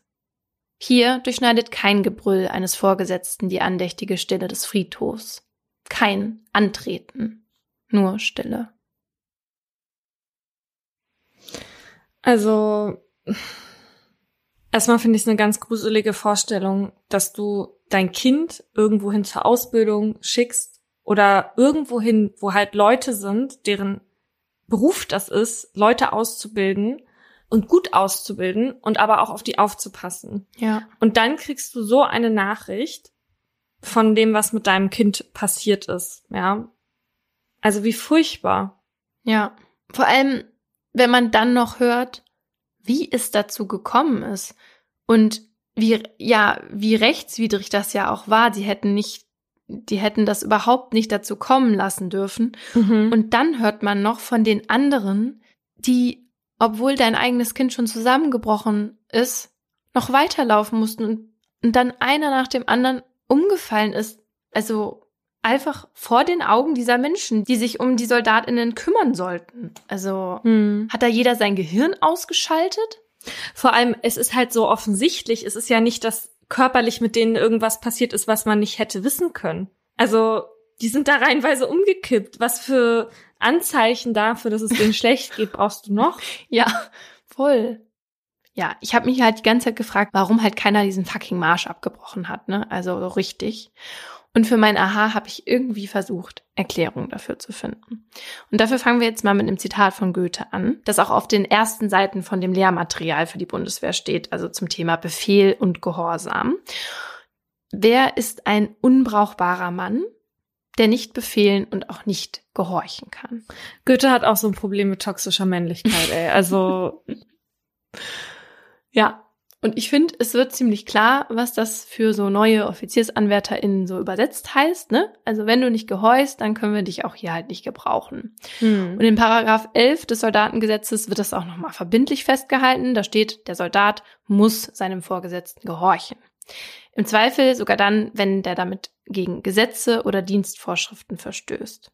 Er muss aber nicht gehorchen, wenn hinter dem Befehl kein dienstlicher Zweck, so heißt das, steht. Das bedeutet zum Beispiel, wenn es dann einfach keinen Sinn für den Dienst ergibt. Also zum Beispiel jetzt Kaffee kochen für den Kompaniechef. Das muss man nicht machen. Kann man machen, muss man aber nicht. Und man kann auch den Befehl verweigern, wenn er die Menschenwürde verletzt. Wie beispielsweise, wenn man jemandem sagt, dass er jemand anderen foltern soll. Oder auch, wenn der Befehl unzumutbar ist. Was aber darunter fällt, ist halt nicht immer so einfach festzustellen und muss im Einzelfall abgewogen werden. Doktor Susanne Pohle, Anwältin für öffentliches Recht, hat uns erklärt, dass es im Alltag von SoldatInnen sicherlich viele Befehle gibt, die man nicht direkt versteht, aber dass man diese Befehle im Zweifel immer befolgen sollte, weil es gilt immer die Gehorsamspflicht und letztendlich muss der oder die SoldatInnen beweisen, dass der Befehl nicht rechtens war, wenn man es halt verweigert hat, ne? Und wenn ihm oder ihr das dann nicht gelingt, dann kann er oder sie auch bestraft werden, und zwar mit einer Freiheitsstrafe von bis zu drei Jahren. Was ich ganz schön krass finde, weil hier geht's ja jetzt nicht darum, dass jemand verweigert, eine Terrorzelle zu vernichten und deswegen sterben dann mhm. irgendwie so eine Million Zivilisten. Ja. Weil dann ist schon klar, dann kann ja sowas wie Tötung durch Unterlassen im Raum stehen, ne? Sondern das sind einfach ganz normale Befehle und wenn du dich denen widersetzt, dann kannst du bis zu drei Jahre Strafe dafür kriegen. Ja. Und ich vermute, dass dieses Gesetz auch eine Antwort darauf ist, warum die SoldatInnen auch immer weiter marschiert sind. Dass ein Abbrechen des Marsches aufgrund jetzt von totaler Erschöpfung nicht als Befehlsverweigerung gilt, das wussten offenbar nicht alle. Aber selbst wenn, man kann ja schon davon ausgehen, dass einige halt auch weitergemacht haben, weil sie, wie Oliver jetzt, Angst davor hatten, entlassen zu werden, wenn man halt merkt, dass sie diesen körperlichen Anforderungen nicht gerecht werden. Hm. Ja, und dann hast du halt so eine Gruppe und dann will da niemand irgendwie der Schwächste sein oder so und aufgeben vor allen anderen. Man weiß ja selber, wie das ist. Deswegen funktionieren auch äh, Fitnessclasses so gut, weil du halt nicht die Person sein möchtest, die die letzte Liegestütze jetzt nicht macht, wenn alle anderen dabei sind und gucken. Ja, genau. Und in der Bundeswehr, hast du ja eben schon gesagt, ist halt dieses verschrobene Ideal von Männlichkeit halt auch ja ein Riesending und man will halt nicht als der Schwächling gelten oder eben ne unfähig. Und es gibt einen Fall, der ganz gut zeigt, wie weit so eine Einstellung führen kann, auch aus dem Jahr zweitausendsiebzehn, weil da hatte ein Hauptfeldwebel seinen Soldaten wegen Fehlverhalten in den Schritt getreten und ins Gesicht geschlagen. Oh.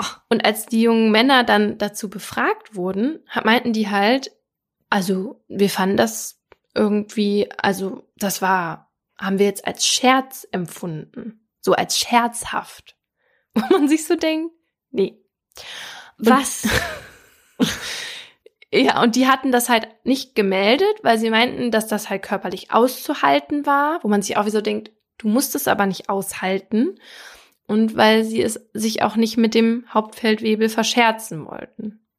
Also das ist doch komplett verquer, ja. Ja.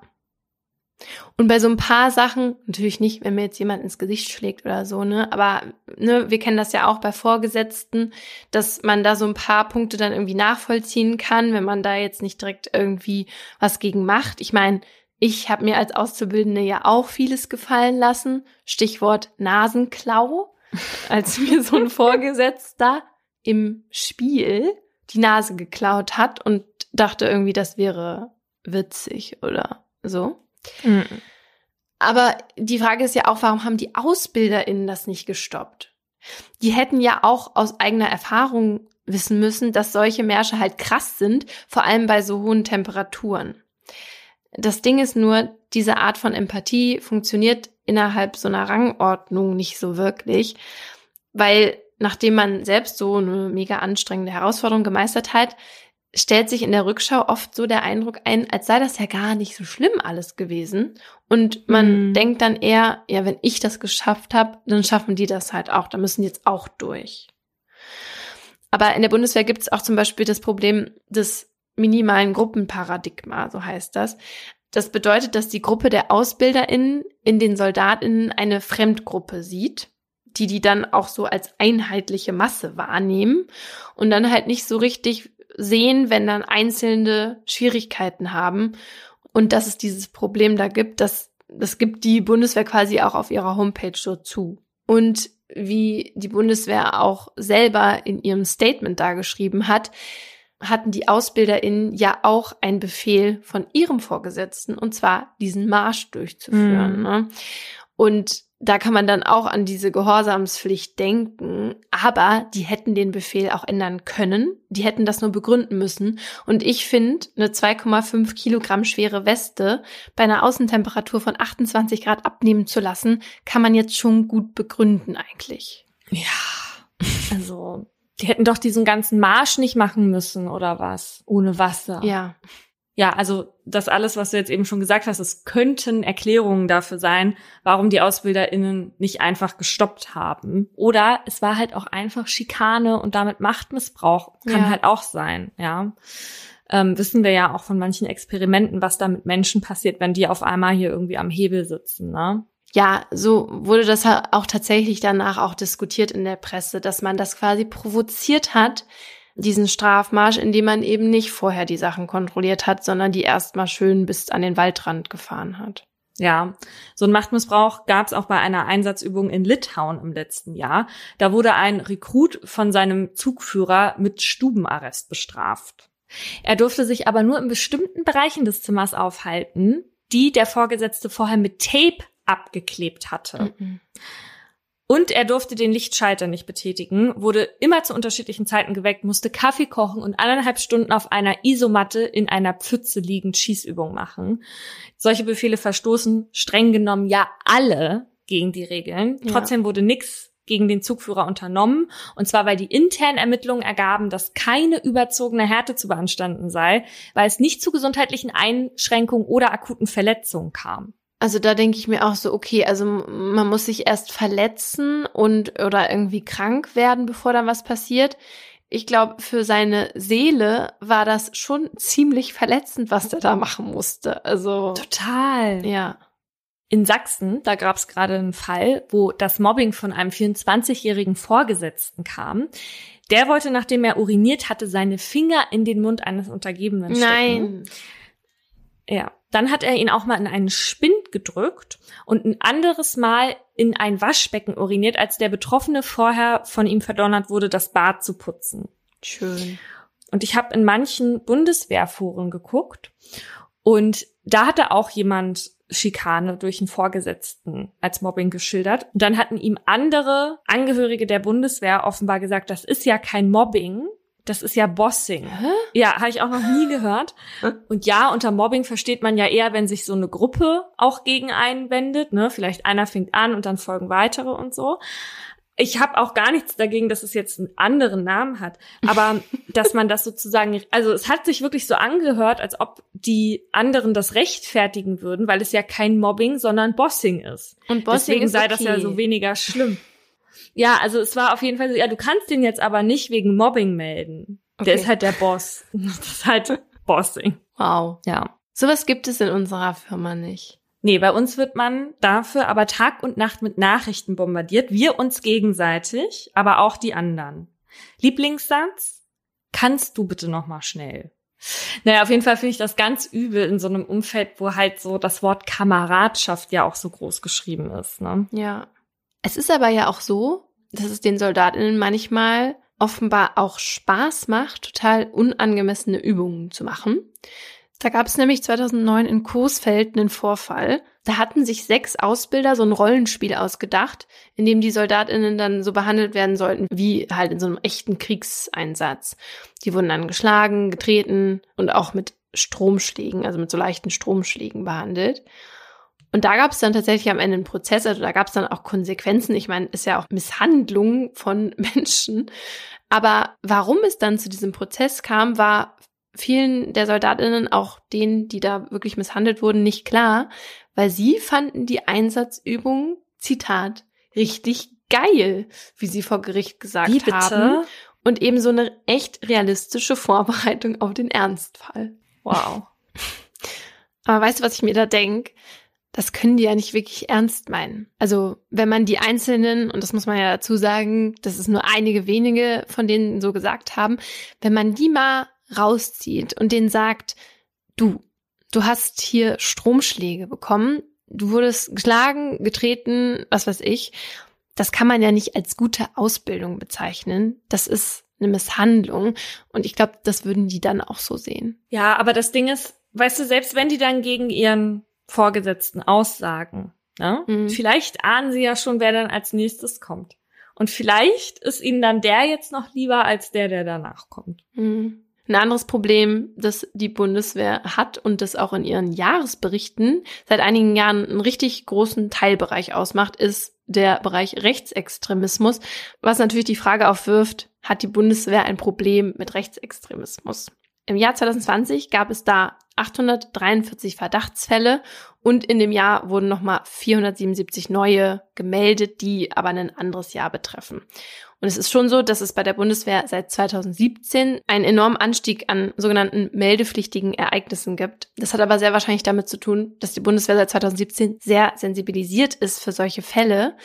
Und es ist auch so, dass die Hälfte dieser Verdachtsfälle von der Bundeswehr selbst gemeldet wurden. zweitausendsiebzehn war nämlich ein hartes Jahr für die Bundeswehr. Da gab es erst den Fall von Franco A., einem Oberleutnant, der zwar als Offizier arbeitet, der sich aber gleichzeitig auch als syrischer Geflüchteter hatte registrieren lassen, etliche Mengen an Sprengstoff, Pistolen und Gewehre hortete und mutmaßlich mit seiner Identität als Geflüchteter einen rechtsextremen Anschlag plante, um so halt die Migrationspolitik von damals Merkel zu erschüttern. Der Prozess läuft aber aktuell noch. Und zweitausendsiebzehn war auch das Jahr, in dem diese ganze Sache mit der Eliteeinheit K S K aufflog. Kurz, das K S K steht für Kommando Spezialkräfte und ist für so Spezialoperationen wie Geiselbefreiung im Ausland zuständig. Und insgesamt sind da ca. dreihundert Kommandosoldaten tätig. Das sind bisher, soweit wir wissen, nur Männer. Es gibt allerdings noch so unterstützende Aufklärungsfeldwebel und da sind auch Frauen dabei. Und das Y-Kollektiv, das hat in diesem Jahr aufgedeckt, dass da ein Oberstleutnant Abschied feiern wollte.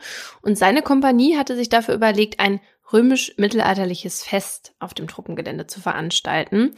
Da lief dann allerdings Rechtsrock und passend dazu tanzten die Elitesoldaten, die halt noch halbwegs stehen konnten, mit erhobenem Arm.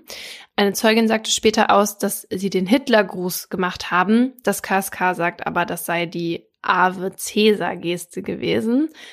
Was war nochmal der Unterschied, Paulina, zwischen den beiden?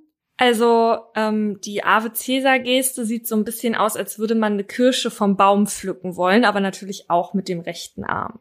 Okay.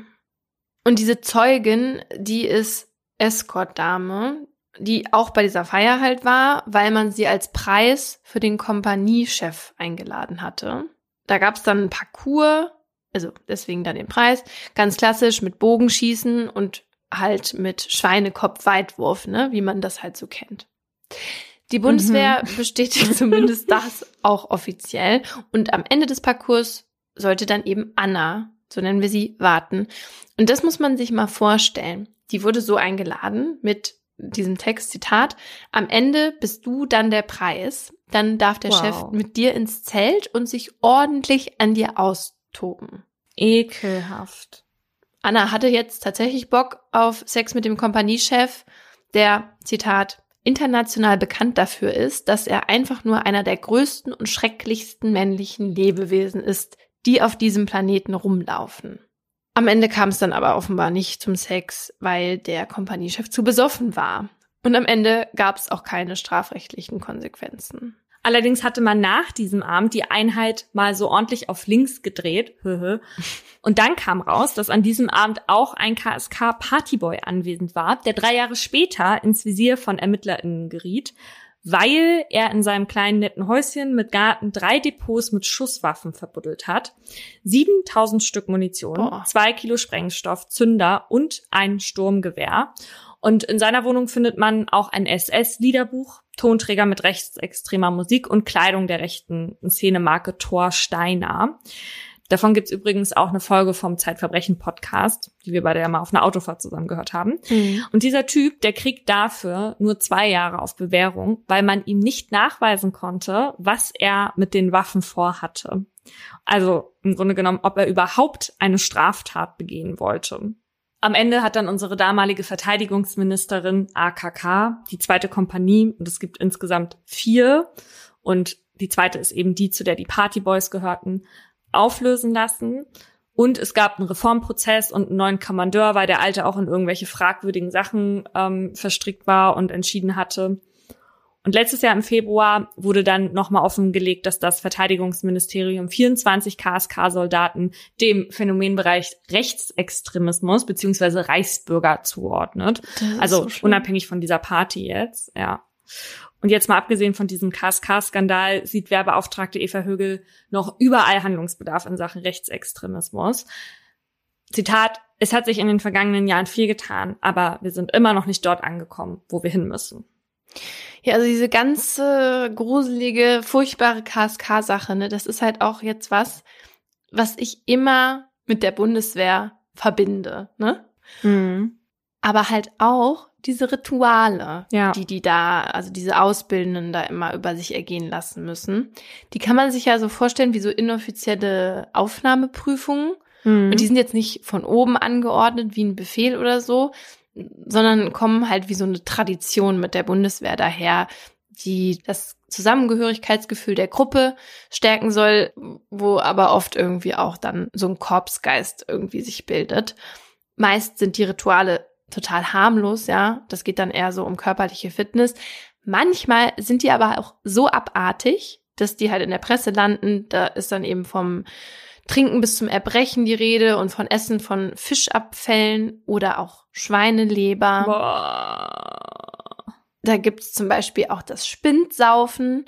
Heißt, du bist im Spind, musst eine Flasche ächzen und wirst dann, während du noch in diesem Spind bist, umgeworfen. Ekelhaft. Also, dass sich da einige auch den Alkohol reinstellen wie nix, ne? Also, das ist für die anderen ja auch total blöd, wenn sich ihre KameradInnen da ständig wegschießen. Und ich bin auch so ein paar Urteile durchgegangen und bei denen halt SoldatInnen beteiligt waren. Und es gab halt echt auffällig viele so Disziplinarverfahren wegen Trunkenheit. Es gab sogar mal einen Hubschrauberabsturz, weil die Besatzung noch besoffen war. Wow. Ja. Aber ähm, ich habe auch Rituale ohne Alkohol gefunden. Zum Beispiel das Rotarsch-Ritual bei der Marine. Oh Gott, oh Gott, oh Gott. Oh Gott. Das ist schon eklig an. Da wird mit einer Bohnermaschine der nackte Hintern malträtiert, bis er halt rot ist. Bohner, so wie man den Boden bohnert. Ja. Und dann kreist da so was ganz schnell. Oh, aua, das zwiebelt bestimmt richtig. Ja, und eigentlich sind solche Rituale halt auch gar nicht erlaubt, ne? Aber Vorgesetzte schauen da halt manchmal weg. Problem ist halt, mhm. wenn man das äh, nach oben weiter sagt, das war zweitausendsechzehn der Fall in einer Kaserne in Pfullendorf, da hatte sich eine Soldatin halt dann direkt an den Wehrbeauftragten und die damalige Verteidigungsministerin Ursula von der Leyen gewandt. Und die hat davon erzählt, dass sich RekrutInnen vor anderen nackt ausziehen mussten und sich auch Tamponaden in den After einführen lassen mussten. Also auch was richtig, sag ich jetzt mal, ähm, dachte erst, das wären Tampons, aber es ist quasi sowas, es ist so eine Art Tampon, aber zum Beispiel, wenn du jetzt aus der Nase blutest oder sowas, dass du dir das dann da reinsteckst. Okay. Ja. Ekelhaft. Ja. Ja, und weil das eben bis zur Verteidigungsministerin getragen wurde, gab es dann hier schon Konsequenzen äh, und Menschen wurden auch gefeuert und versetzt. Es ist zum Glück aber auch generell so, dass man jetzt schon den Eindruck bekommt, dass, wenn sowas an die Öffentlichkeit kommt, die Bundeswehr dann halt auch mit aller Härte dagegen vorgeht. Annegret Kramp-Karrenbauer hatte im Juni zweitausendeinundzwanzig eine Grundsatzrede gehalten, in der sie auch davon sprach, dass bei schwerwiegenden Verfehlungen und menschenverachtenden Verhalten natürlich auch Verantwortliche aus der Bundeswehr gezogen werden und viele in der Bundeswehr, einschließlich ihr selbst, auch tief enttäuscht sind von so einem Verhalten. Denn, Zitat, diese Soldaten haben etwas getan, was unsoldatischer und unkameradschaftlicher kaum sein kann. Sie sind ihnen, sie sind uns allen in den Rücken gefallen. Ich glaube, das Problem ist einfach, dass gerade so manche Rituale sich schon so festgesetzt haben, halt in diesen Gruppen, wo das ein Problem ist, ne? Und dass das da halt ganz normal ist. Also wir haben jetzt zum Beispiel auch mit einem ehemaligen Marinesoldaten gesprochen, der in Fischabfällen baden musste. Und der meinte halt auch, dass er das jetzt gar nicht so schlimm fand. Weil man ja nicht alleine bloßgestellt wird, sondern halt immer in der Gruppe. Und man weiß ja, dass jeder mit höherem Rang das auch alles machen musste. Also so sagt er das. Ich weiß nicht, ob das so gut ist, solche Traditionen immer weiterzugeben, aber... Ja, aber ich hatte auch jetzt bei der Recherche das Gefühl, dass das viele in der Bundeswehr halt so empfinden, ne? Also, dass das irgendwie dazugehört mhm. und so. Und weil ich auch in so einem ähm, Forum wie du so unterwegs war und da hatte einer halt auch von der Taufe erzählt und gesagt, dass er danach halt den Dienst quittiert hat und jetzt aber sich so ein bisschen fragt, ob das das Richtige war. Und die Antworten echt? da, die ja, die waren echt so, also weißt du, er hat da so sein Herz ausgeschüttet und auch gesagt, er muss jede Nacht noch daran denken, was da passiert ist, aber trotzdem, weil er sich eigentlich für zwölf Jahre verpflichtet hatte und das war seine Zukunft und seine Karriere und so. Und was der dann so für richtig un empathische ähm, Kommentare darunter bekommen hat, hat mich schockiert. Ja, da war dann halt sowas dabei wie, mhm. hört sich für mich jetzt auch nicht schlimm an. Als Soldat sollte man doch ein bisschen was aushalten und sowas mit seinen Kameraden mitmachen. Ein anderer hat gesagt, ähm, vor allem war ja nichts Schlimmeres oder Menschenunwürdiges war, was die Leute mit euch gemacht haben. Aber gut, wenn du nach dieser kleinen Katastrophe schon deine Dienstzeit abgebrochen hast, ist das Soldatenleben wohl nichts für dich. Oh, ja. Es ist eh so ein Ding, dass wenn Leute selber was als nicht schlimm empfinden, ne, mhm. dass sie anderen absprechen, das als schlimm zu empfinden. Und da ist man immer gleich eine Memme und ja. dann soll man sich nicht so anstellen. Kurzes Beispiel. Ich finde ja Eiersau eklig. Und ich habe mal auf Facebook in einem Forum gefragt, als ich eines aufgeschlagen habe, was dieser Punkt da drin ist. Da war nämlich irgendwas drin. Weil ich das halt eklig finden würde, wenn das Ei befruchtet ist und ich das auch an irgendwas erkennen könnte, ja. Und als ich dann das nächste Mal bei Facebook wieder reingegangen bin und das gelesen habe, was mir die Leute da geantwortet haben, da hätte ich am liebsten danach eine Psychotherapie gehabt. Also wie man sich dann so anstellen könne und heul doch und was weiß ich. Ja, also Foren sind einfach der dunkelste Platz, wenn es um Empathie der Mitmenschen geht. Ja, ich glaube, die Quintessenz daraus ist auch wirklich ein Ratschlag oder irgendeine Antwort von irgendjemandem Fremden bei Facebook. Nee, ist, ist nicht das Richtige. Aber ist, aber das finde ich ja interessant, weil das heißt ja, der Fehler lag bei mir, dass ich das bei Facebook reinstieß. Nein, der lag. Das ist, das ist, also, Laura, das ist ganz kurz vor, Victim du hattest Name. Ja einen Rock an. So, wir driften ab. Wir möchten jetzt noch etwas beichten. Oh oh. Und zwar ist das, Achtung, keinen Herzinfarkt kriegen wegen Satzbau. Das ist die letzte Folge vor der Sommerpause. Wir setzen nämlich einen Krimi-Mittwoch aus und sind dann am dritten August wieder für euch da mit einer Spezialfolge. Mit einer ganz besonderen. Von daher könnt ihr euch freuen. Und Vorfreude ist auch bekanntlich die schönste Freude. Don't hate me. Ich hasse das, wenn alle meine Lieblingspodcasts in der Sommerpause sind. Ich find's so schlimm. Also, wir fühlen euch.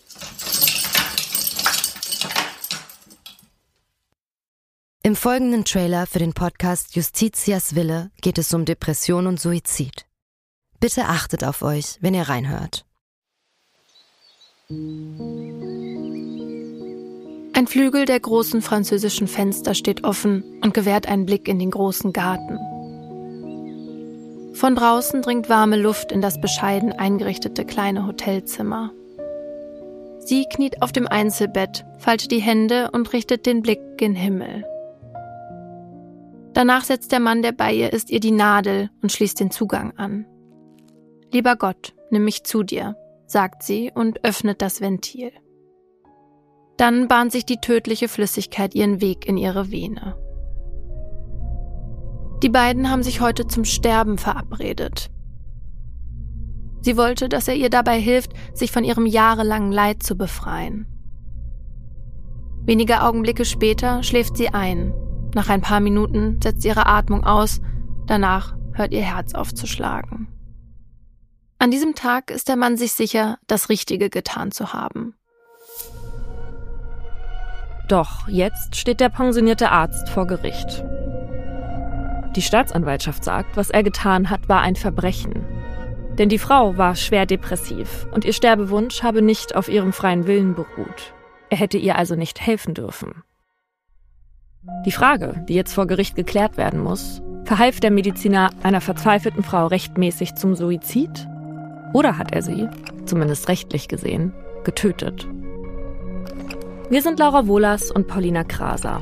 In den nächsten Wochen werden wir in unserem neuen Podcast Justitias Wille den Prozess begleiten.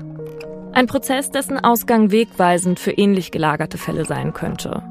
Und wir werden uns dem kontrovers diskutierten Thema Sterbehilfe widmen. Wie wollen wir als Gesellschaft mit denen umgehen, die sterben wollen? Wann müssen wir akzeptieren, dass Menschen ihr Leben als nicht mehr lebenswert betrachten? Und sollte man bei der Suizidhilfe einen Unterschied zwischen psychisch und körperlich Erkrankten machen? Darum geht's in der ersten Staffel von Justitias Wille. Leben in der Waagschale.